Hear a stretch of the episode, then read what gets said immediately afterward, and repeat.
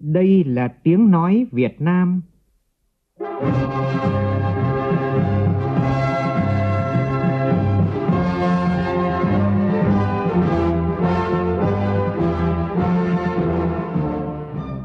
là tiếng nói Việt Nam, phát thanh từ Hà Nội, thủ đô nước Cộng hòa xã hội chủ nghĩa Việt Nam.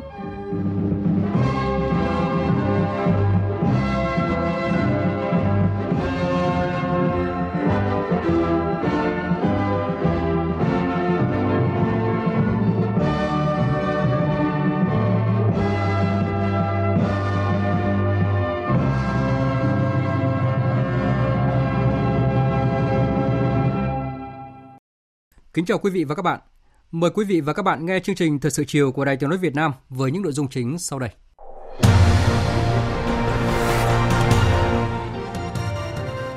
Tại hội nghị của chính phủ về cải thiện năng suất lao động quốc gia, Thủ tướng Nguyễn Xuân Phúc nêu rõ, thể chế, chính sách pháp luật về kinh tế chưa theo thị trường đang là điểm nghẽn lớn nhất đối với việc tăng năng suất lao động ở Việt Nam. Việt Nam trao cung hàm phản đối Trung Quốc tiến hành huấn luyện quân sự ở khu vực quần đảo Hoàng Sa, xâm phạm nghiêm trọng chủ quyền của Việt Nam đối với quần đảo này. Trước cái chết thương tâm của bé trai 6 tuổi trên xe đưa đón học sinh của trường Gateway, Thủ tướng chỉ đạo Bộ Công an khẩn trương điều tra, làm rõ nguyên nhân và trách nhiệm của từng cá nhân, tổ chức liên quan, xử lý nghiêm theo quy định của pháp luật. Trong diễn biến mới nhất, cơ quan cảnh sát điều tra công an quận Cầu Giấy đã ra quyết định khởi tố vụ án vô ý làm chết người theo điều 128 Bộ luật hình sự. Về hiện tượng trục lợi bảo hiểm y tế xảy ra tại bệnh viện mắt Cao Nguyên tỉnh Gia Lai, phóng viên Đài Tiếng nói Việt Nam phỏng vấn ông Phạm Lương Sơn, Phó Tổng giám đốc Bảo hiểm xã hội Việt Nam phụ trách mảng bảo hiểm y tế. Trong phần tin thế giới, Nhật Bản chính thức loại Hàn Quốc khỏi danh sách các đối tác thương mại đáng tin cậy. Dư luận quốc tế lo ngại căng thẳng Ấn Độ-Pakistan bùng phát sau khi chính phủ Ấn Độ tuyên bố bãi bỏ quy chế đặc biệt đối với khu vực Kashmir do nước này kiểm soát.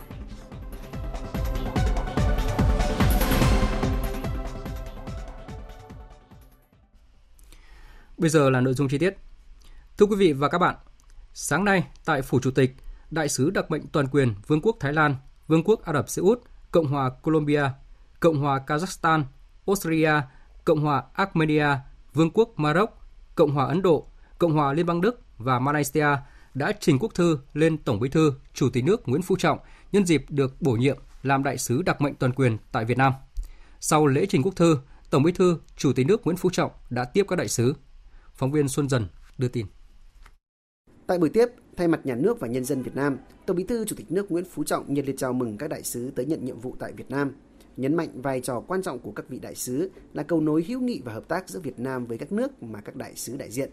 Khẳng định nhà nước Việt Nam luôn tạo điều kiện thuận lợi để các đại sứ hoàn thành tốt nhiệm vụ của mình. Tổng Bí thư Chủ tịch nước vui mừng nhận thấy quan hệ giữa Việt Nam với các nước mà các đại sứ đại diện đang phát triển tốt đẹp, tin tưởng chắc chắn rằng với nền tảng quan hệ vốn có cùng với sự đóng góp tích cực của các đại sứ, quan hệ giữa Việt Nam với các nước mà các đại sứ đại diện sẽ tiếp tục có những bước phát triển tốt đẹp trong thời gian tới. Tổng Bí thư Chủ tịch nước cho biết, thời gian qua, Việt Nam tiếp tục đẩy mạnh toàn diện đồng bộ công cuộc đổi mới và phát triển mạnh mẽ trên nhiều lĩnh vực, chính trị, xã hội ổn định, kinh tế duy trì đà tăng trưởng cao, quốc phòng an ninh được giữ vững, quan hệ đối ngoại trên đà phát triển tốt đẹp. Trong những thành công đó của Việt Nam có sự đóng góp quan trọng, sự ủng hộ và hợp tác quý báu của bạn bè quốc tế, nhất là các nước bạn bè gần gũi trong khu vực, các nước có quan hệ thân thiết với Việt Nam.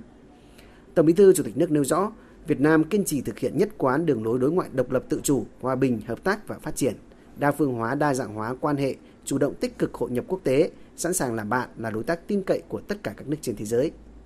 Hiện nay, Việt Nam đã tham gia hầu hết các tổ chức hợp tác đa phương ở khu vực và trên thế giới. Năm 2020 sẽ đảm nhiệm vai trò Chủ tịch ASEAN, được tín nhiệm bầu làm ủy viên không thường trực Hội đồng Bảo an Liên Hợp Quốc nhiệm kỳ 2020-2021.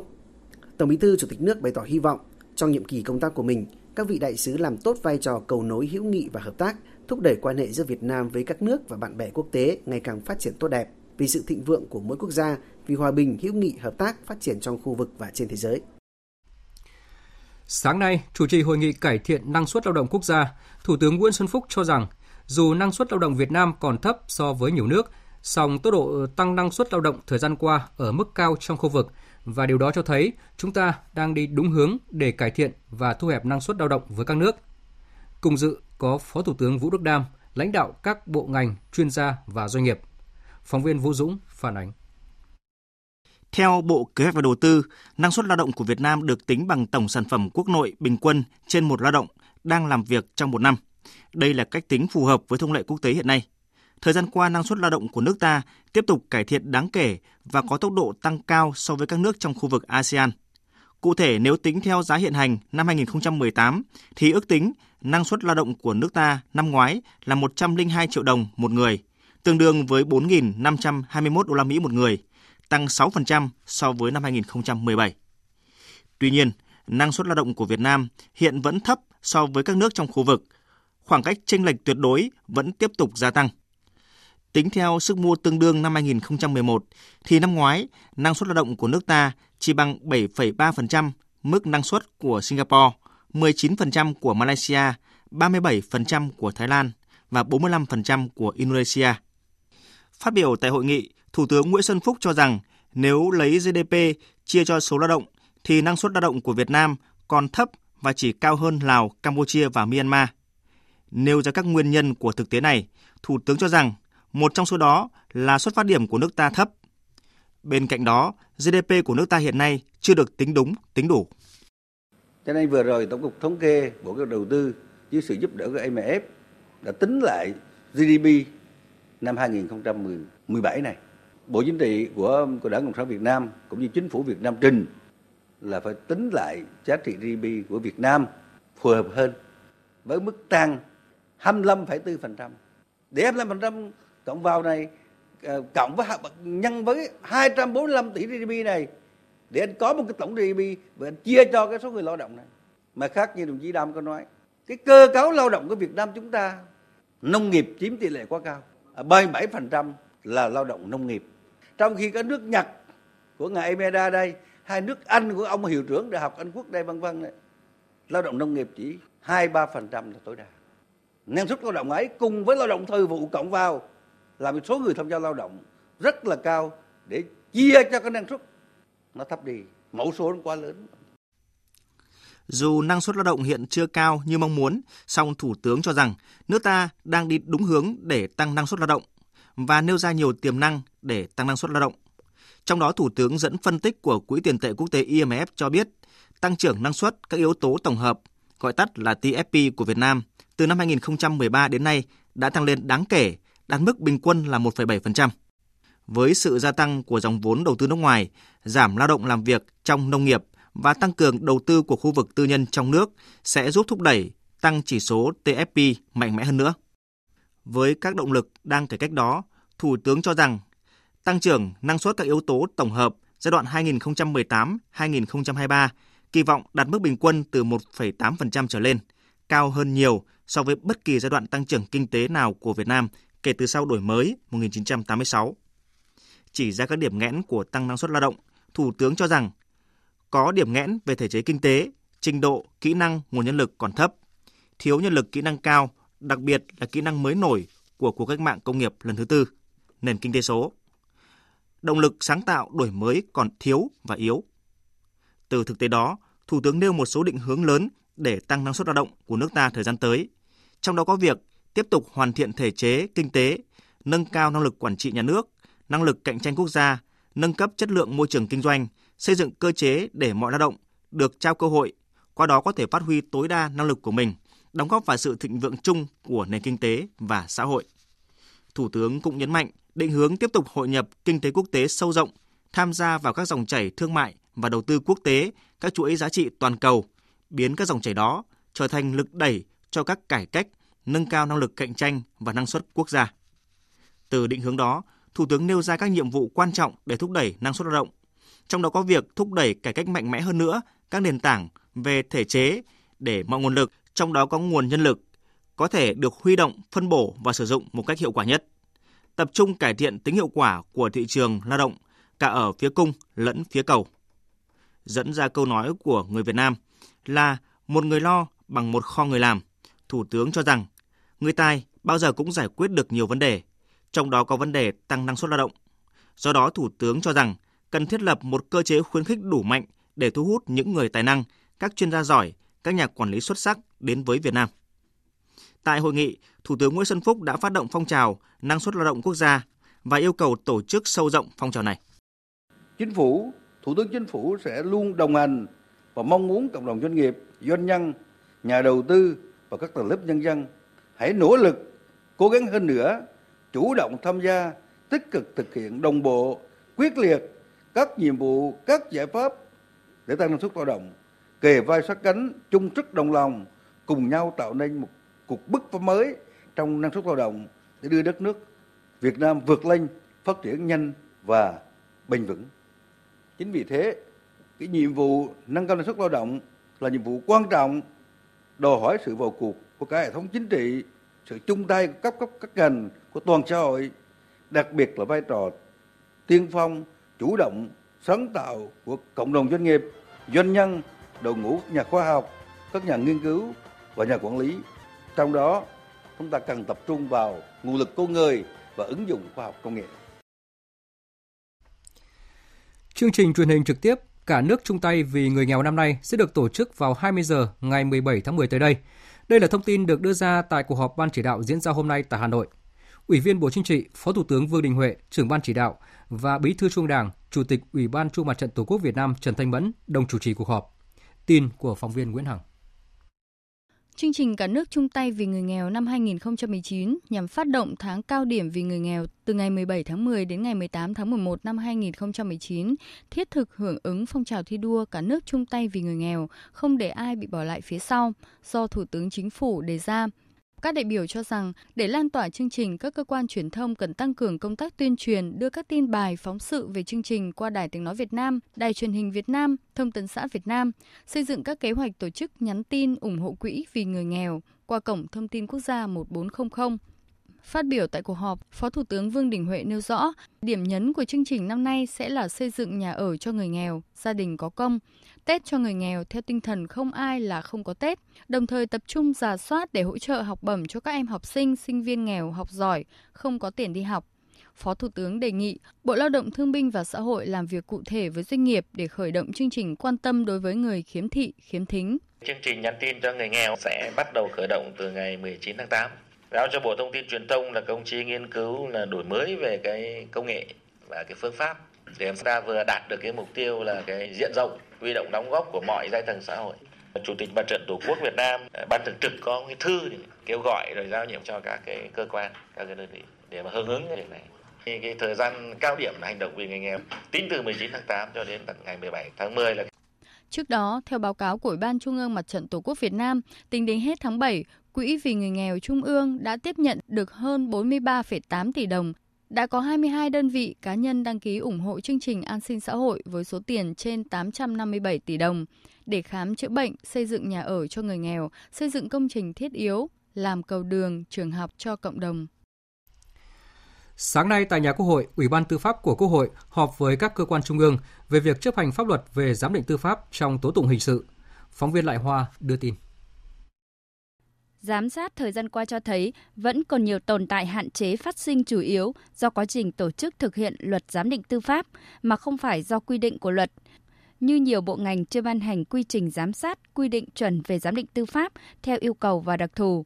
Sự chậm trễ này đã gây không ít khó khăn, nhất là đối với các vụ án kinh tế tham nhũng, nhắc lại vụ án bác sĩ Hoàng Công Lương liên quan đến 8 bệnh nhân chết do chạy thận tại Hòa Bình, đại biểu Mai Thị Phương Hoa đoàn Nam Định đề nghị làm rõ cơ quan tiến hành giám định tử thi. Cũng liên quan đến các vụ án làm giả hồ sơ tâm thần, đại biểu Mai Thị Phương Hoa đề nghị. Từ trước đến nay thì rất là nhiều người nhầm lẫn việc làm giả hồ sơ tâm thần này là do cái trung tâm pháp y tâm thần. Nhưng mà thực ra là không phải là đều là giả hồ sơ tại các bệnh viện tâm thần và sau đó là nộp cho các cơ quan điều tra và dùng đấy làm căn cứ là cho rằng là được sẽ là được miễn truy cứu trách nhiệm hình sự. Và gần đây nhất thì tại Hà Nội khi chúng tôi làm việc với Hà Nội thì Hà Nội báo cáo là hiện nay có 13 vụ mà có dấu hiệu nghi làm giả hồ sơ tâm thần. Liên quan đến vấn đề này, Bộ Công an, Viện Kiểm sát Nhân dân tối cao đã có chỉ đạo gì trong ngành trong công tác phòng ngừa nghiệp vụ và phòng ngừa xã hội Tại cuộc họp, đại diện Bộ Công an đề nghị cần có quan điểm thống nhất trong việc trưng cầu tổ chức giám định pháp tử thi có năng lực chuyên môn nghiệp vụ sâu đối với các vụ án nghiêm trọng trở lên nhằm phục vụ thuận lợi cho hoạt động tố tụng, tránh phải thực hiện giám định lại. Tiếp tục thông tin về vụ một học sinh lớp 1 của trường phổ thông liên cấp Gateway, trụ sở tại quận Cầu Giấy Hà Nội tử vong do bị bỏ quên trên xe ô tô đưa đón của trường. Thủ tướng Nguyễn Xuân Phúc yêu cầu Bộ Công an chỉ đạo các đơn vị chức năng khẩn trương điều tra, làm rõ nguyên nhân và trách nhiệm của từng cá nhân, tổ chức liên quan đến vụ việc làm cháu bé tử vong, xử lý nghiêm theo quy định của pháp luật. Bộ Giáo dục và Đào tạo chỉ đạo tăng cường các biện pháp đảm bảo an ninh, an toàn trường học, hướng dẫn quy định cụ thể dịch vụ đưa đón học sinh, đảm bảo chất lượng và an toàn tuyệt đối cho các cháu, không để tái diễn sự việc tương tự. Và trong diễn biến mới nhất, trưa nay, Ủy ban dân quận Cầu Giấy đã tổ chức họp báo thông tin về vụ việc. Đáng chú ý là trong thành phần tham dự buổi họp báo lại không hề có bất cứ đại diện nào của trường tiểu học Westway, nơi học sinh theo học gặp nạn. Nhóm phóng viên Minh Hường và Thu Hiền phản ánh. Tại buổi họp báo, lãnh đạo Ủy ban nhân dân quận Cầu Giấy đã thông báo kết quả điều tra ban đầu của cơ quan chức năng về vụ việc. Theo đó, khoảng 6 giờ ngày 6 tháng 8, ông Doãn Quý Phiến, lái xe bíp số 19 từ bãi gửi xe trường Học viện Báo chí và Tuyên truyền đến đón chị Nguyễn Bích Quy là nhân viên đưa đón học sinh của trường Gateway để đi đón học sinh. Xe này sau đó đón cháu bé Lê Hoàng Long tại tòa nhà Trung Yên Plaza, quận Cầu Giấy. Trong số 13 học sinh đi xe, cháu Long ngồi ở hàng ghế cuối cùng. Khi đến trường vào 7 giờ 25 phút, các cháu xuống nhưng lái xe và cô phụ trách học sinh không kiểm tra nên không biết còn một học sinh vẫn ở trong xe chưa xuống.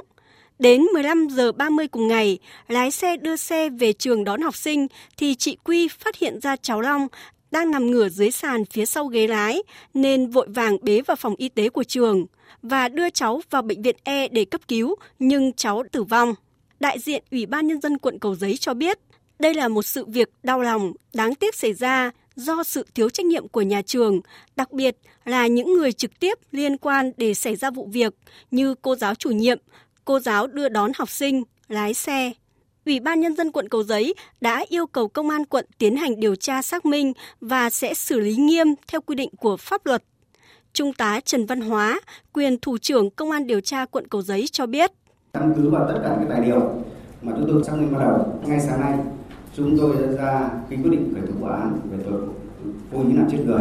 Chúng tôi triệu tập tất cả những người liên quan và hiện tại đang làm việc tại cơ quan an và căn cứ vào tài liệu mà chúng tôi thu thập được và sẽ xem xét trách nhiệm của từng người một, từng hành vi và căn cứ theo đúng quyết định pháp luật và sẽ xử lý theo đúng quy định của pháp luật đã có rất nhiều câu hỏi của phóng viên liên quan đến vụ việc cháu bé tử vong do bỏ quên ở trên xe tại buổi họp báo, như tại sao trước 8 giờ sáng, cô giáo chủ nhiệm của học sinh bị nạn đã nhập vào phần mềm quản lý của nhà trường, việc học sinh vắng mặt nhưng không ai kiểm tra thông tin, cũng không xác minh vì sao cháu không có mặt tại trường.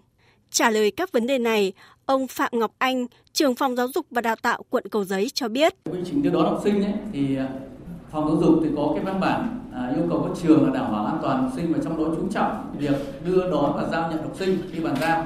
Còn lại cách thức đưa đón thì tùy theo đặc à, thù của mỗi trường thì họ có cái biện pháp riêng. Riêng chỗ cái phần mềm của quản lý học sinh của trường tiểu học kết quê cái này là cũng do cái trường mà họ à, tiểu học kết quê họ có những cái quản lý riêng mà có cái phần mềm. Trong cái phần mềm này có lẽ là nay trường mới đưa vào cho nên là cũng vận hành nó cũng chưa có người. À, quy trình và, và nhân sự tham dự ở trong cái đưa đón học sinh hàng ngày thì à, có trường và quy định là hai à, giáo viên có trường thì à, ít học sinh ít xe thì quy định một giáo viên cái này thì miễn làm sao là đảm bảo được cái quy trình lúc giao nhận là phải có người và lúc các cháu đến lớp là phải có sự điểm danh. Cũng theo ông Phạm Ngọc Anh, nguyên nhân vụ tai nạn khiến cháu bé tử vong là do người lớn thiếu trách nhiệm. Các cá nhân có liên quan và nhà trường để xảy ra vụ việc này phải chịu trách nhiệm. Cũng tại buổi họp báo, ông Phạm Ngọc Anh khẳng định trong quy định về thành lập trường không có khái niệm trường quốc tế và trong quyết định thành lập trường chỉ ghi là trường tiểu học Gateway. Điều này có nghĩa là trường Gateway không phải là trường quốc tế như đã thông báo, mà đây chỉ là chiêu quảng cáo để thu hút học sinh. Do buổi họp báo không có mặt của đại diện trường Gateway, nên rất nhiều câu hỏi được phóng viên các báo đài đưa ra chưa được trả lời. Lý giải về việc đại diện trường Gateway không có mặt tại buổi họp báo, ông Ngọc Anh cho biết toàn bộ lãnh đạo trường đã về tỉnh Thanh Hóa để phối hợp cùng với gia đình lo hậu sự cho cháu bé. Ngay sau khi sự việc xảy ra, Chủ tịch Ủy ban nhân dân thành phố Hà Nội Nguyễn Đức Trung đã yêu cầu lãnh đạo quận Cầu Giấy chỉ đạo các cơ quan chức năng của quận điều tra làm rõ nguyên nhân trách nhiệm của vụ việc. Thành phố Hà Nội sẽ có yêu cầu chấn chỉnh hoạt động đưa đón học sinh toàn thành phố. Thưa quý vị và các bạn, sự việc một học sinh lớp 1 tử vong vì giáo viên để quên bé trên xe đưa đón suốt cả một ngày trời xảy ra ở một ngôi trường hiện đại ngay giữa thủ đô đã gây bàng hoàng dư luận.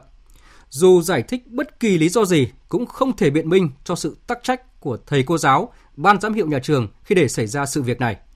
Vụ việc phải chăng cho thấy một số trường được quảng cáo đầu tư nhiều triệu đô la về cơ sở vật chất nhưng lại thiếu đi trách nhiệm, sự tận tâm của mỗi cán bộ, giáo viên dành cho những thiên thần bé nhỏ.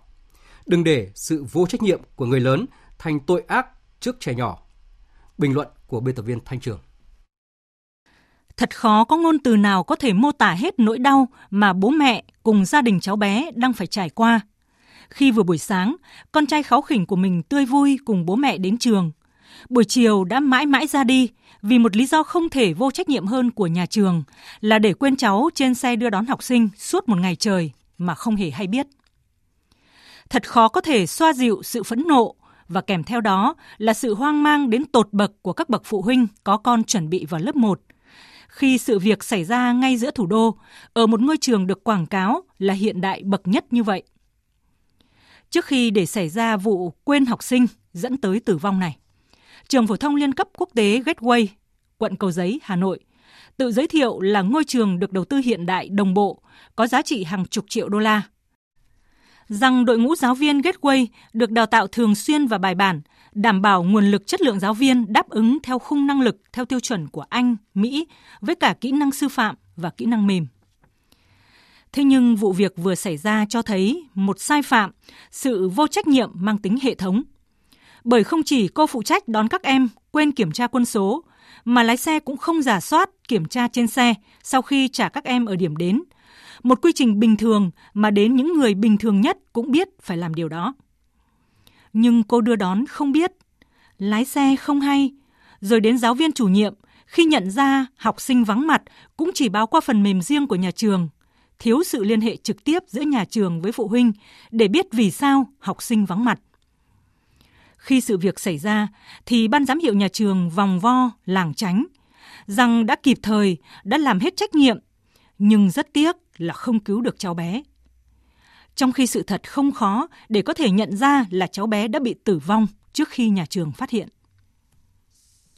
Những năm qua, chứng kiến sự nở rộ của nhiều trường tư thục với những lời quảng cáo có cánh về quy mô, sự hiện đại, sự hoành tráng, nhưng chất lượng có đi kèm, đặc biệt là phần chăm sóc quản lý các em ra sao, vẫn còn là một dấu hỏi.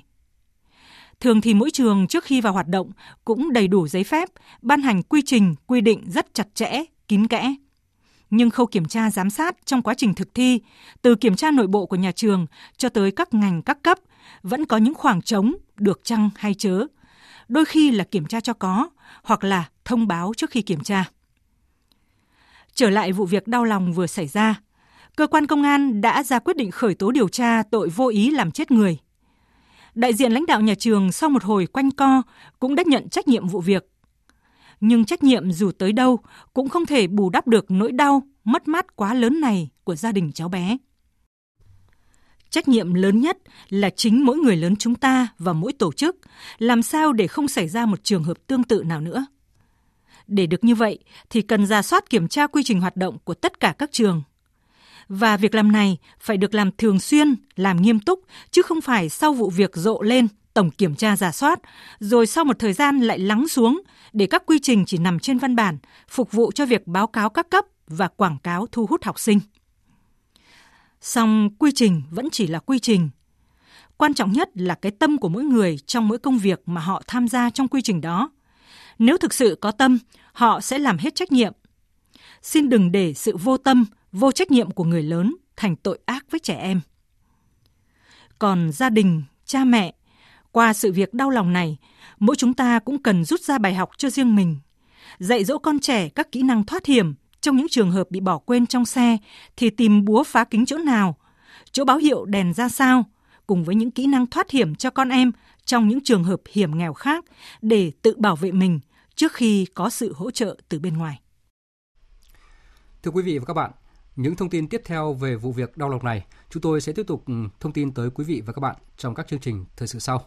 Còn bây giờ, chuyển sang các nội dung đáng chú ý khác. Phóng viên Nguyên Long thông tin, tại cuộc họp hôm nay về tình hình quản lý nhà nước trong lĩnh vực xuất nhập khẩu 7 tháng qua, Bộ trưởng Bộ Công Thương Trần Tuấn Anh đánh giá cao những kết quả đạt được. Trong đó, kim ngạch xuất khẩu ước đạt hơn 145 tỷ đô la, tăng 7,5% so với cùng kỳ năm ngoái. Cán cân thương mại tiếp tục duy trì xuất siêu với mức thặng dư thương mại 7 tháng là gần 1 tỷ 800 triệu đô la. Song người đứng đầu Bộ Công Thương cũng đã chỉ ra nhiều khó khăn, thách thức trong hoạt động xuất nhập khẩu những tháng cuối năm. Bộ trưởng Trần Tuấn Anh yêu cầu cần sớm hoàn thiện đề án phòng vệ thương mại, tăng cường sự phối hợp giữa các cơ quan chức năng trong bộ cũng như giữa Bộ Công Thương và các bộ ngành liên quan. Chính phủ đã yêu cầu Bộ Công Thương chúng ta phải có cái kịch bản cho tăng trưởng. Chúng ta phải liên tục xây dựng các cái kịch bản tăng trưởng cho từng quý và cho các cái, để đảm bảo cái mục tiêu tăng trưởng của cả năm. Phải chủ động nghiên cứu từ công tác phối hợp với các đơn vị trong bộ, cũng như công tác điều hành để xây dựng các kịch bản tăng trưởng cho cái xuất nhập khẩu trong cái năm tháng còn lại ở các thị trường và ở các ngành hàng. Bây giờ các cái thị trường chúng ta phải tính đến mức độ già cho nó kỹ trên tất cả những cái ngành hàng chủ lực của chúng ta đầu tiên, để xem xét cái khả năng, trước hết năng lực sản xuất, rồi sau đó cái năng lực cạnh tranh để dẫn đến cái cơ hội và khả năng trong cái tăng trưởng ở cuối năm. Cùng với việc chủ động tiếp tục kiểm tra xác minh xuất xứ hàng hóa, người đứng đầu Bộ Công Thương cũng yêu cầu tập trung xây dựng đề án phòng chống gian lận xuất xứ hàng hóa trong hoạt động xuất nhập khẩu, tăng cường vai trò của lãnh nhà nước trong việc kiểm tra, xác minh xuất xứ hàng hóa. Hôm nay, giá vàng tiếp tục tăng cao.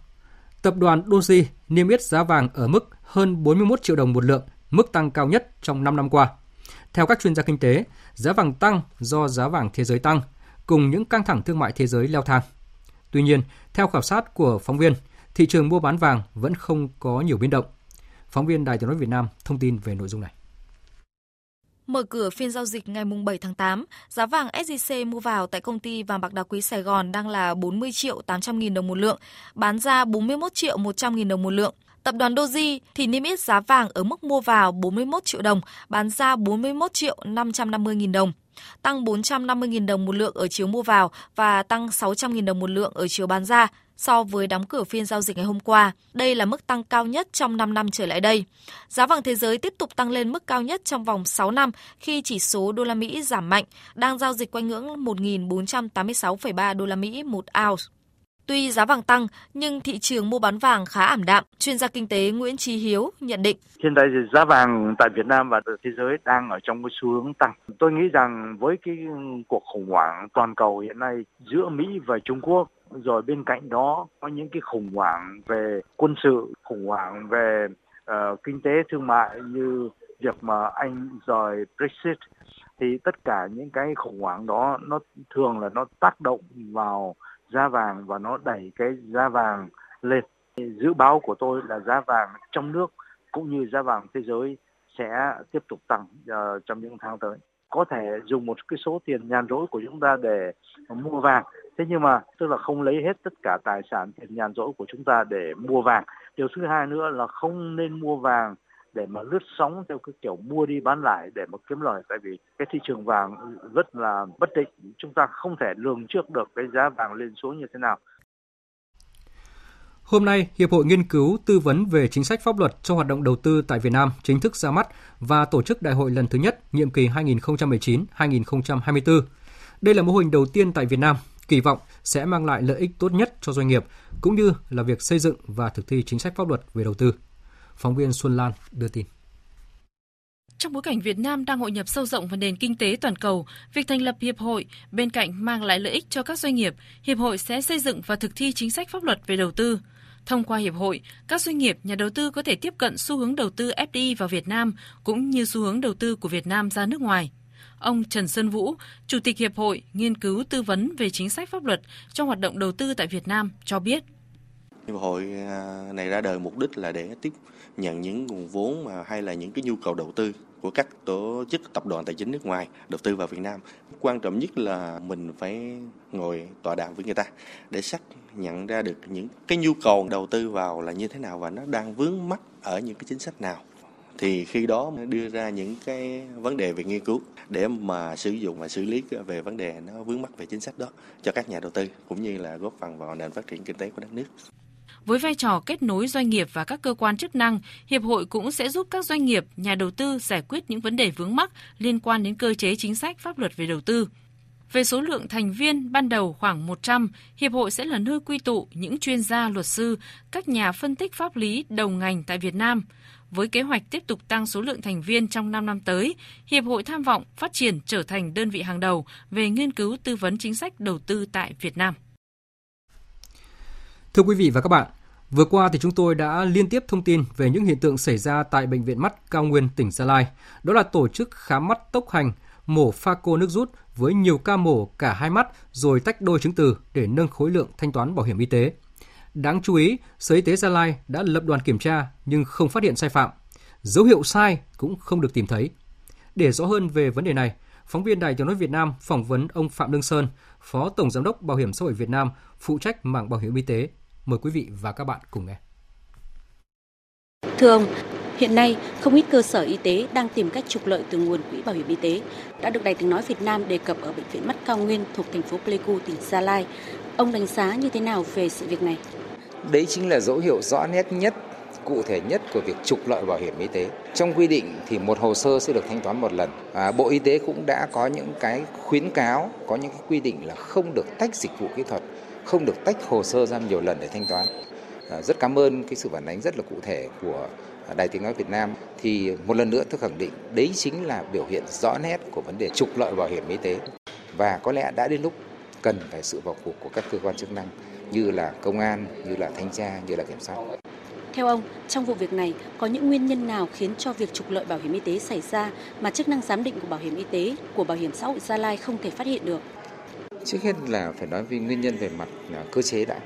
Một số bệnh viện khi mà họ đã cố tình lạm dụng thì họ nghiên cứu rất kỹ và tìm cách để lách các quy định của pháp luật. Vì thế mà chúng ta cần phát hiện ra và kịp thời hoàn thiện về mặt thể chế, cố gắng bịt kín những lỗ hổng đó để làm sao mà người ta muốn lách luật cũng không lách được.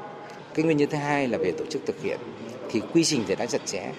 À, tuy nhiên rằng là thực tế khách quan cho thấy là cái đội ngũ làm công tác giám định ở một số nơi ấy, đặc biệt là khu vực Gia Lai ấy, thì có thể nói là cũng còn đang rất thiếu về mặt số lượng. À, cái việc phát hiện ra nó cũng chưa kịp thời. Vì thế mà để cái hiện tượng này đã xảy ra rồi nhưng chưa có giải pháp kịp thời để ngăn chặn là người phụ trách chính mảng bảo hiểm y tế của Bảo hiểm xã hội Việt Nam, ông có hướng chỉ đạo xử lý như thế nào? À, trước hết là chúng tôi uh, sẽ kiến nghị với Bộ Y tế và với Chính phủ hoàn thiện và đưa ra kịp thời những giải pháp, những chế tài, à, thậm chí là chế tài mạnh để xử lý không những đối với bệnh viện mắt cao nguyên mà với một số cơ sở khám bệnh khác, chúng ta đã có đủ bằng chứng khẳng định đó là trục lợi. Thậm chí phải nghĩ đến cả cái việc là tạm dừng thanh toán bảo hiểm y tế, tiến tới là dừng hợp đồng ở những cái cơ sở đó. Vâng, xin cảm ơn ông. Quý vị và các bạn vừa nghe phóng viên Đài Tiếng nói Việt Nam phỏng vấn ông Phạm Đăng Sơn, Phó Tổng giám đốc Bảo hiểm xã hội Việt Nam, phụ trách mảng bảo hiểm y tế về hiện tượng trục lợi bảo hiểm y tế xảy ra tại bệnh viện mắt Cao Nguyên, tỉnh Gia Lai. Tiếp tục cập nhật thông tin về thiệt hại mưa lũ tại Thanh Hóa. Sáng nay, lực lượng chức năng đã tìm thấy một thi thể nạn nhân tại xã Sơn Thủy. Hiện vẫn còn 7 người mất tích và các lực lượng chức năng vẫn đang khẩn trương tìm kiếm. Thưa quý vị, chỉ chưa đầy 10 phút, cơn lũ dữ kèm theo khối lượng lớn đất đá, gỗ đã san phẳng bản Sa Ná. Mất nhà, mất cửa, mất đi người thân. Người dân Sa Ná đang đối diện thảm kịch chưa từng có. Đứng dậy và bước tiếp, đó là điều ai cũng nghĩ, cũng mong. Nhưng người dân Sa Ná sẽ phải bắt đầu từ đâu, đứng dậy như thế nào? Phóng sự của Sĩ Đức, phóng viên từ bản La Xá.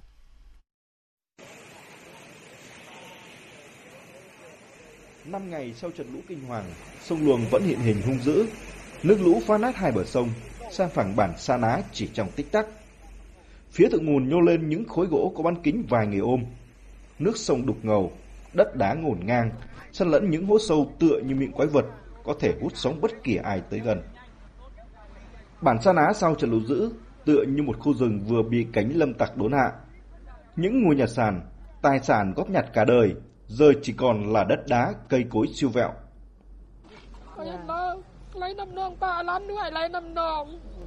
Chị Hà Thị Thận, bản Sa Ná, chỉ còn duy nhất một bộ quần áo trên người, chua xót cho biết.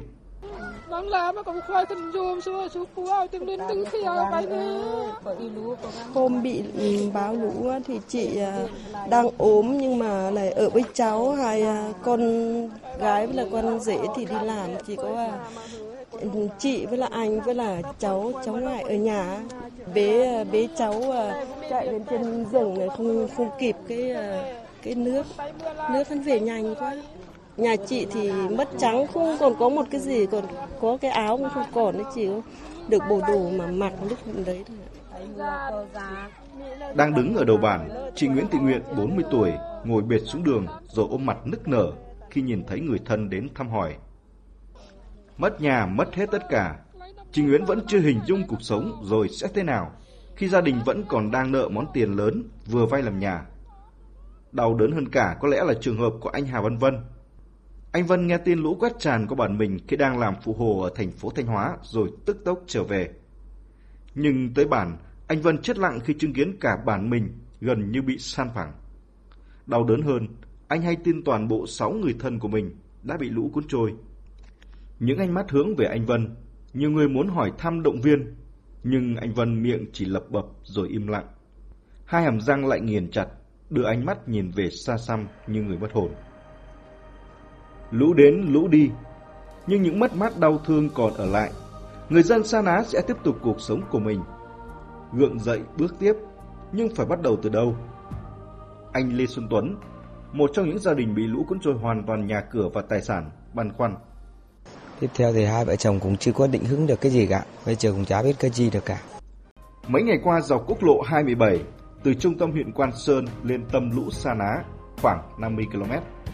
Những chuyến xe hàng, những đoàn người tấp nập ra vào. Có những người ở bản làng lân cận, nhưng cũng có những đoàn người ở các tỉnh xa đến thăm Sa Ná để chia sẻ động viên với người dân ở đây. Cùng với sự quan tâm của chính quyền địa phương, sự chung tay của cộng đồng, nhà hảo tâm, hy vọng người dân Sa Ná sẽ sớm vượt qua mọi khó khăn thử thách để ổn định cuộc sống trở lại.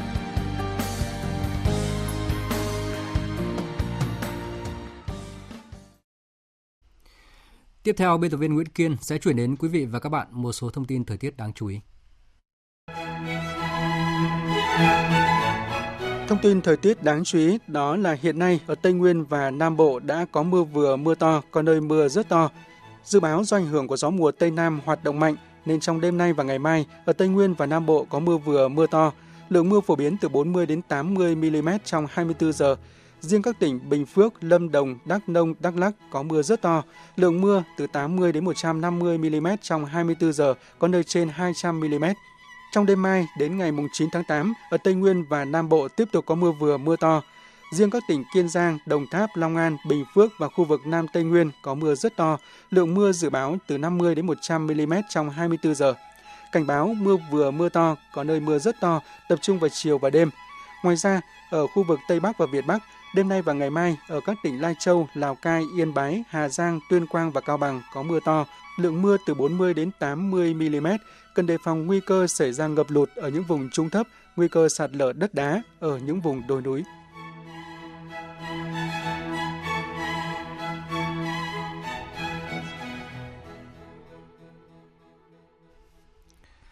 Mời quý vị và các bạn nghe tiếp chương trình Thời sự chiều của Đài Tiếng nói Việt Nam.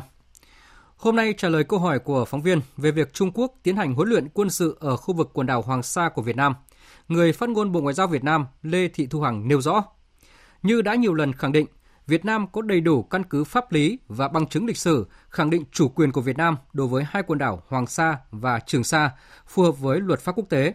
Việc Trung Quốc tiến hành các cuộc huấn luyện quân sự ở Hoàng Sa của Việt Nam đã xâm phạm nghiêm trọng chủ quyền của Việt Nam đối với quần đảo này ngày 7 tháng 8 năm 2019, đại diện Bộ Ngoại giao Việt Nam đã giao thiệp và trao công hàm phản đối hành động vi phạm nêu trên của phía Trung Quốc. Thưa quý vị, thưa các bạn, trong những ngày qua, dư luận quốc tế tiếp tục phản đối việc Trung Quốc đưa nhóm tàu Hải Dương 8 xâm phạm trái phép bãi tư chính, vùng đặc quyền kinh tế và thềm lục địa của Việt Nam. Theo Công ước Luật Biển năm 1982 của Liên Hợp Quốc, bãi tư chính là vùng biển mà Việt Nam có quyền chủ quyền quyền tài phán và có đặc quyền kinh tế. Chúng ta cùng tìm hiểu lịch sử cũng như quy chế pháp lý cụ thể của vùng biển này. theo Công ước Liên Hợp Quốc về luật biển năm 1982 mà Việt Nam và Trung Quốc đều là thành viên. Mỗi quốc gia ven biển sẽ có 5 vùng biển là nội thủy, lãnh hải, tiếp giáp lãnh hải, vùng đặc quyền kinh tế và thềm lục địa. Ngày 12 tháng 11 năm 1982, Chính phủ Việt Nam tuyên bố đường cơ sở dùng để tính chiều rộng lãnh hải Việt Nam. Đây là căn cứ để Việt Nam xác định phạm vi các vùng biển thuộc chủ quyền, quyền chủ quyền và quyền tài phán quốc gia theo Công ước về luật biển của Liên Hợp Quốc. Cụ thể, vùng đặc quyền kinh tế có chiều rộng không quá 200 hải lý tính từ đường cơ sở. Trong vùng đặc quyền kinh tế, quốc gia ven biển có quyền chủ quyền về kinh tế và quyền tài phán. Công ước còn quy định thềm lục địa của một quốc gia ven biển, bao gồm đáy biển và lòng đất dưới đáy biển, bên ngoài lãnh hải, trên toàn bộ phần kéo dài tự nhiên của lãnh thổ đất liền của quốc gia đó cho đến mép ngoài của rìa lục địa nhưng không vượt quá 350 hải lý tính từ đường cơ sở. Theo đó, bãi tư chính nằm hoàn toàn trong vùng đặc quyền kinh tế và thêm lục địa của nước ta. Phó giáo sư tiến sĩ Vũ Thanh Ca, vụ trưởng vụ hợp tác quốc tế và khoa học công nghệ, Tổng cục Biển và Hải đảo, Bộ Tài nguyên và Môi trường khẳng định. Khu vực về tầm cách xa lục địa Trung Quốc khoảng trên 600 hải lý. Vì vậy, theo quy định của Công ước Liên Hợp Quốc về luật biển, khu vực này chỉ liên quan đến hai quốc gia có bờ biển đối diện với Việt Nam là Malaysia và Brunei. Hiện nay tại khu vực này, Việt Nam và Malaysia đã trình chung hồ sơ ranh giới. Brunei không phản đối. Thì tại khu vực này thì Việt Nam có quyền chủ quyền và quyền tài phán quốc gia. Điều 60 Công ước Liên Hợp Quốc về luật biển năm 1982 quy định về các đảo nhân tạo, thiết bị và công trình trong vùng đặc quyền kinh tế và Điều 80 quy định về các đảo nhân tạo, thiết bị và công trình ở thềm lục địa. Việt Nam có đặc quyền tiến hành xây dựng, cho phép và quy định việc xây dựng, khai thác và sử dụng đảo nhân tạo, các thiết bị và công trình dùng vào mục đích được chủ định ở Điều 56 của Công ước này, hoặc các mục đích kinh tế khác trong vùng đặc quyền kinh tế và thềm lục địa. Trên cơ sở pháp lý đó, hệ thống nhà giàn DK1 đã được xây dựng tại các bãi đá ngầm san hô là Ba Kè, Phúc Tần, Phúc Nguyên, Quế Đường, Huyền Trân và Tư Chính từ những năm 80 của thế kỷ trước. Tiến sĩ Hoàng Ngọc Giao, Viện trưởng Viện Nghiên cứu Chính sách Pháp luật và Phát triển khẳng định bãi tư chính không chỉ nằm trong vùng đặc quyền kinh tế, thêm lục địa mà Việt Nam có quyền chủ quyền, quyền tài phán theo Công ước Liên Hợp Quốc về luật biển năm 1982, mà còn được Việt Nam khai thác, bảo vệ trên thực tiễn lâu dài. Bãi tư chính là nó những cái cồn mà ở dưới đáy biển và nó nằm trên thềm lục địa. Nó có một số các cái bãi lúc nổi lúc chìm và chúng ta cũng đã đánh dấu nó bằng cái cái cái nhà giàn JK1 ở cái khu vực đó từ lâu từ những năm 80 là chúng ta đã đã đã đã đã có cái bộ phận nhà giàn đó rồi để mà quan sát để mà hỗ trợ cái việc mà thăm dò khai thác dầu khí trên vùng biển của chúng ta như vậy là nó nằm ở trên thềm lục địa của chúng ta tức là nằm trong cái phạm vi 200 hải lý tính từ đường cơ sở ra phía ngoài. Tiếp theo là một số tin quốc tế đáng chú ý khác. Hôm nay, Nhật Bản đã ban hành một dự luật sửa đổi loại Hàn Quốc khỏi danh sách các đối tác thương mại đáng tin cậy sau khi nội các Nhật Bản phê chuẩn văn kiện này hồi tuần trước. Dự luật do Bộ Kinh tế, Thương mại và Công nghiệp Nhật Bản ban hành sẽ đưa văn kiện này có hiệu lực vào ngày 28 tháng 8 tới đây. Động thái này diễn ra trong bối cảnh leo thang tranh cãi giữa Nhật Bản với Hàn Quốc. Biên tập viên Anh Tuấn tổng hợp thông tin. Theo dự luật sửa đổi, khoảng hơn 1.000 mặt hàng xuất khẩu của Nhật Bản sang Hàn Quốc sẽ phải trình chính phủ phê duyệt từng đơn hàng. Nhật Bản cũng có thể tùy ý điều chỉnh thời gian thẩm định các đơn hàng xuất khẩu. Động thái này của Nhật Bản có thể sẽ khiến hoạt động xuất khẩu sang Hàn Quốc bị trì hoãn và tác động nghiêm trọng tới ngành công nghệ Hàn Quốc, vốn phụ thuộc nhiều vào vật liệu của Nhật Bản. Liên quan đến những căng thẳng giữa nước, và hôm qua trong buổi họp báo sau lễ tưởng niệm 74 năm ngày thành phố Hiroshima bị ném bom nguyên tử tổ chức tại công viên kỷ niệm hòa bình Hiroshima, Thủ tướng Nhật Bản Abe Shinzo cho rằng Hàn Quốc đã đơn phương vi phạm hiệp định về quyền yêu sách Nhật Hàn. Nhật-Hàn. Hành động của Hàn Quốc đã đơn phương vi phạm thỏa thuận. Điều đó có nghĩa là vi phạm hiệp ước quốc tế vốn là nền tảng của sự bình thường hóa quan hệ giữa hai nước. Chính phủ Nhật Bản sẽ tiếp tục hành động dựa trên luật pháp quốc tế và sẽ giữ lập trường nhất quán của mình. Chúng tôi mong muốn phía Hàn Quốc có phản ứng thích hợp.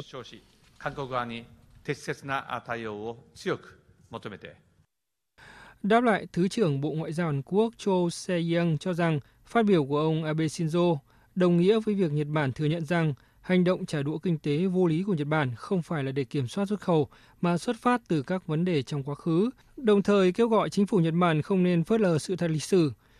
Hàn Quốc cho rằng đây là động thái trả đũa của Nhật Bản trong bối cảnh hai nước tranh cãi về vấn đề bồi thường cho các nạn nhân Hàn Quốc bị cưỡng bức lao động trong thời kỳ Nhật Bản đô hộ bán đảo Triều Tiên từ năm 1910 đến năm 1945. Năm ngoái, Tòa án tối cao Hàn Quốc phán quyết các công ty của Nhật Bản phải bồi thường cho các nạn nhân Hàn Quốc bị cưỡng bức lao động thời chiến. Hôm nay, Tổng thư ký NATO Jens Stoltenberg đang ở thăm Australia để ký thỏa thuận đối tác mới với nước này. Tuy nhiên, chủ đề được quan tâm trong chuyến thăm lần này của ông Stoltenberg lại là khả năng Australia tham gia tuần tra tại eo biển Hormuz, vấn đề mà hiện Australia vẫn chưa đưa ra quyết định cuối cùng. Việt Nga, phóng viên Đài tiếng nói Việt Nam thường trú tại Australia đưa tin. Australia tuy không phải là thành viên của NATO, song nước này là đối tác và từng tham gia chiến dịch quân sự của NATO như đưa quân đến Afghanistan. Trong sứ mệnh tại Trung Đông lần này, Australia được Mỹ trực tiếp đề nghị cùng tham gia, bởi từ 15 đến 20% lượng dầu mỏ của Australia được vận chuyển qua eo biển Hormuz. Đồng thời, nước này cũng đủ năng lực hải quân để tham gia chiến dịch. Tuy vậy, trong cuộc gặp Tổng thư ký NATO vào ngày hôm nay, Bộ trưởng Quốc phòng Australia Linda Reynolds cho biết, chính phủ nước này vẫn đang cân nhắc về sự tham gia của mình trong bối cảnh cân đối với các thành viên khác của NATO. Tiến sĩ Jacques Eden thuộc Trung tâm Nghiên cứu Mỹ thuộc Đại học Sydney cho biết, sự thận trọng của Australia là cần thiết vì nước này không thể lơ là sứ mệnh tại khu vực. Australia có đủ nguồn lực để tham gia sứ mệnh này, song vấn đề là sẽ sử dụng bao nhiêu nguồn lực và được yêu cầu cung cấp bao nhiêu nguồn lực. Australia cũng phải tính toán sẽ giữ lại bao nhiêu nguồn lực ở gần, chính là vì vấn đề Biển Đông. Sự hiện diện của Trung Quốc hiện đang ngày càng tiến gần hơn tới Australia. Vì vậy, chắc chắn Australia sẽ không được yêu cầu đưa toàn bộ nguồn lực hải quân đến khu vực Trung Đông. Trong khi đó, Anh tuyên bố sẽ tham gia sứ mệnh an ninh biển do Mỹ dẫn đầu tại vùng vịnh để bảo vệ các tàu thương mại đi qua eo biển Hormuz. Theo kế hoạch này, hai tàu chiến của Hải quân Hoàng gia Anh ở vùng vịnh sẽ hợp tác cùng với hai tàu chiến của Mỹ, đảm bảo an toàn vận tải của các tàu dầu nước này khi ngang qua khu vực. Quy định này được đưa ra trong bối cảnh quan hệ Anh với Iran tại khu vực Hormuz nóng lên gần đây. Chính phủ Ấn Độ trong tuần qua tuyên bố bãi bỏ quy chế đặc biệt đối với khu vực Kashmir do nước này kiểm soát, đồng thời đưa ra dự luật tách bang này thành hai vùng lãnh thổ liên bang. Đây là quyết định chính trị có ảnh hưởng sâu rộng nhất tại khu vực tranh chấp với Pakistan trong gần 7 thập kỷ qua và có nguy cơ làm thổi bùng căng thẳng với quốc gia láng giềng khi Pakistan tuyên bố sẽ áp dụng mọi biện pháp có thể để đối phó với Ấn Độ. Biên tập viên Phạm Hà thông tin. Kashmir là vùng lãnh thổ có đa số người theo đạo hồi sinh sống. Hiện Kashmir được chia thành hai phần do Ấn Độ và Pakistan quản lý, song hai nước đều nhận chủ quyền đối với toàn bộ vùng lãnh thổ này. Với quyết định của Ấn Độ, Pakistan tuyên bố không một bước đi đơn phương nào của Ấn Độ có thể thay đổi hiện trạng tranh chấp này. Với tư cách là một bên trong tranh chấp quốc tế, Pakistan sẽ áp dụng mọi phương án khả thi nhằm đối phó với những bước đi của Ấn Độ. Thủ tướng Pakistan hôm qua cũng cảnh báo cân nhắc các bước đi ngoại giao và quân sự để đối phó với Ấn Độ. Tôi đang đặt câu hỏi này, nếu chúng ta sẵn sàng chiến đấu cho đến giọt máu cuối cùng, một cuộc chiến sẽ thế nào? Đó sẽ là cuộc chiến mà không ai chiến thắng. Mọi người sẽ thua cuộc. Vì vậy, câu hỏi tiếp theo là tôi có đang sử dụng tối hậu thư hạt nhân hay không? Tôi sẽ không sử dụng, nhưng tôi cũng khẳng định nên hy vọng điều tốt nhất và cũng chuẩn bị cho điều tồi tệ nhất. Các nguồn tin địa phương cho biết Pakistan đang lên kế hoạch đóng cửa không phận đối với các chuyến bay của Ấn Độ như một phần biện pháp đáp trả. Cộng đồng quốc tế đang theo dõi từng diễn biến trong cuộc đối đầu Ấn Độ-Pakistan tại khu vực tranh chấp, với nỗi lo bất kỳ tính toán sai lầm nào cũng có thể đẩy hai quốc gia láng giềng đều sở hữu vũ khí hạt nhân này đến một cuộc chiến tranh toàn diện. Tổng thư ký Liên Hợp Quốc Antonio Guterres hôm qua bày tỏ lo ngại về căng thẳng giữa hai bên, hối thúc Ấn Độ và Pakistan kiềm chế. Chúng tôi đang theo dõi diễn biến với lo ngại đặc biệt về căng thẳng trong khu vực. Chúng tôi cũng biết về các giới hạn từ phía Ấn Độ tại Kashmir và hối thúc các bên kiềm chế. Các quan sát viên của Liên Hợp Quốc cũng nhận thấy các hoạt động quân sự tăng cường dọc đường biên giới.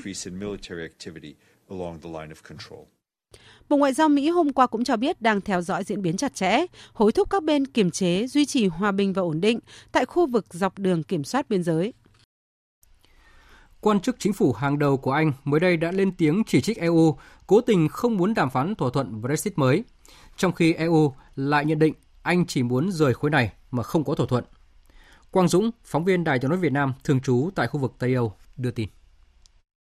Ông Michael Gove, quan chức cấp cao được tân Thủ tướng Anh Boris Johnson giao phụ trách việc chuẩn bị cho tình huống Brexit không thỏa thuận, ngày 6 tháng 8 lên tiếng chỉ trích Liên minh châu Âu là đã cố tình không đàm phán với Vương quốc Anh về một thỏa thuận Brexit mới.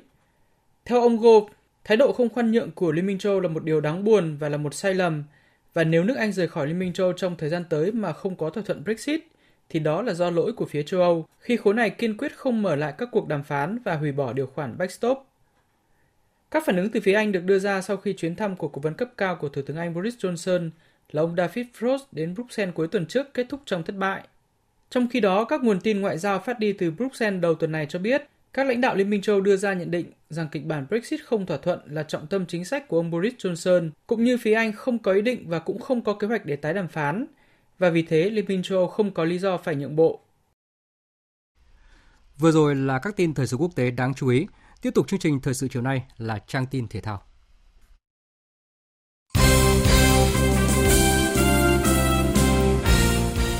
Thưa quý vị và các bạn, sáng nay Thứ trưởng Bộ Văn hóa Thể thao và Du lịch, Chủ tịch Liên đoàn bóng đá Việt Nam VFF Lê Khánh Hải đã tới trung tâm PVF thăm động viên tinh thần của đội tuyển U22 Việt Nam đang trong đợt tập trung ngắn hạn chuẩn bị cho SEA Games.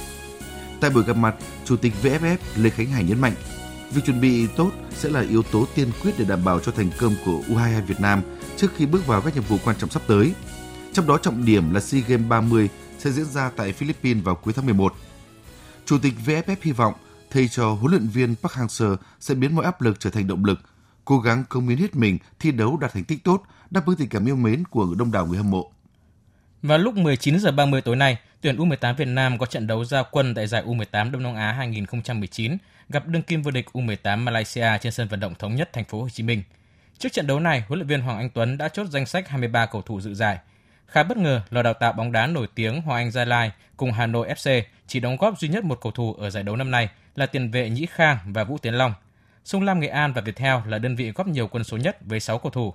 Ngoài ra trong danh sách này, ông thầy người Khánh Hòa chỉ giữ lại hai thủ môn là Elinie của Đắk Lắk và Nguyễn Văn Bá của Sông Lam Nghệ An. Hôm nay mùng 7 tháng 8, Giải bóng đá Hội khỏe phụ đồng học sinh tiểu học và trung học cơ sở toàn quốc Cúp Milo năm 2019 đã khai mạc tại khu liên hợp thể thao tỉnh Đồng Tháp.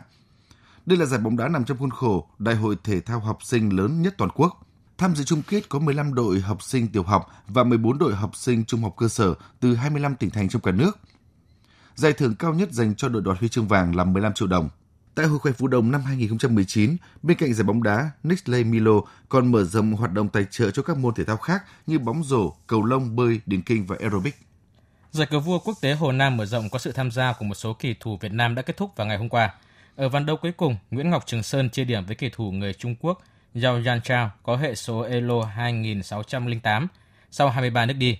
Với 5,5 điểm sau 3 ván thắng, 5 ván hòa, 1 ván thua, Trường Sơn xếp hạng 10 Trung cuộc.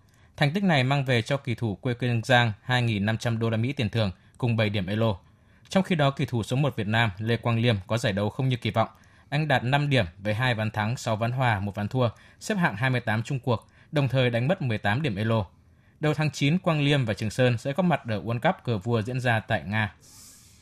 Giải Marathon Quốc tế Đà Nẵng 2019 sẽ diễn ra từ ngày 9 đến ngày 11 tháng 8 với sự tham dự của 2.400 vận động viên đến từ 67 quốc gia và vùng lãnh thổ. Đây là một trong những giải marathon lớn nhất trong năm và là điểm đến thể thao của cộng đồng chạy bộ trong và ngoài nước. Các vận động viên sẽ thi chạy 5 nội dung marathon, bán marathon, 10 km, 5 km và chạy 1 km dành cho trẻ em và gia đình. Điểm xuất phát là từ công viên Biển Đông vào sáng sớm ngày 9 tháng 8, sau đó chạy dọc theo đường bờ biển và băng qua những cái cầu nổi tiếng của Đà Nẵng.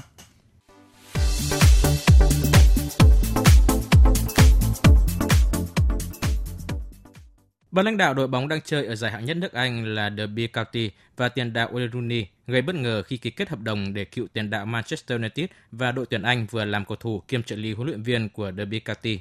Kể từ tháng 1 năm 2020, trong 18 tháng làm việc và thi đấu tại đây, Rooney sẽ khoác áo số 32 và nhận mức lương 100.000 bảng một tuần. Trao đổi với truyền thông sau khi đạt thỏa thuận gia nhập câu lạc bộ mới, Rooney chia sẻ. Thật tuyệt vời khi có cơ hội được làm việc cùng huấn luyện viên Philip Cocu và những người ở đây. Derby Country là đội bóng đầy tham vọng. Các bạn biết, trong vài năm qua, ban lãnh đạo đã chi khá nhiều tiền cho câu lạc bộ. Đội bóng đang cố gắng để được thăng hạng lên chơi ở Premier League. Tôi đến đây và muốn đem những kinh nghiệm mà tôi có để giúp câu lạc bộ đạt được mục tiêu.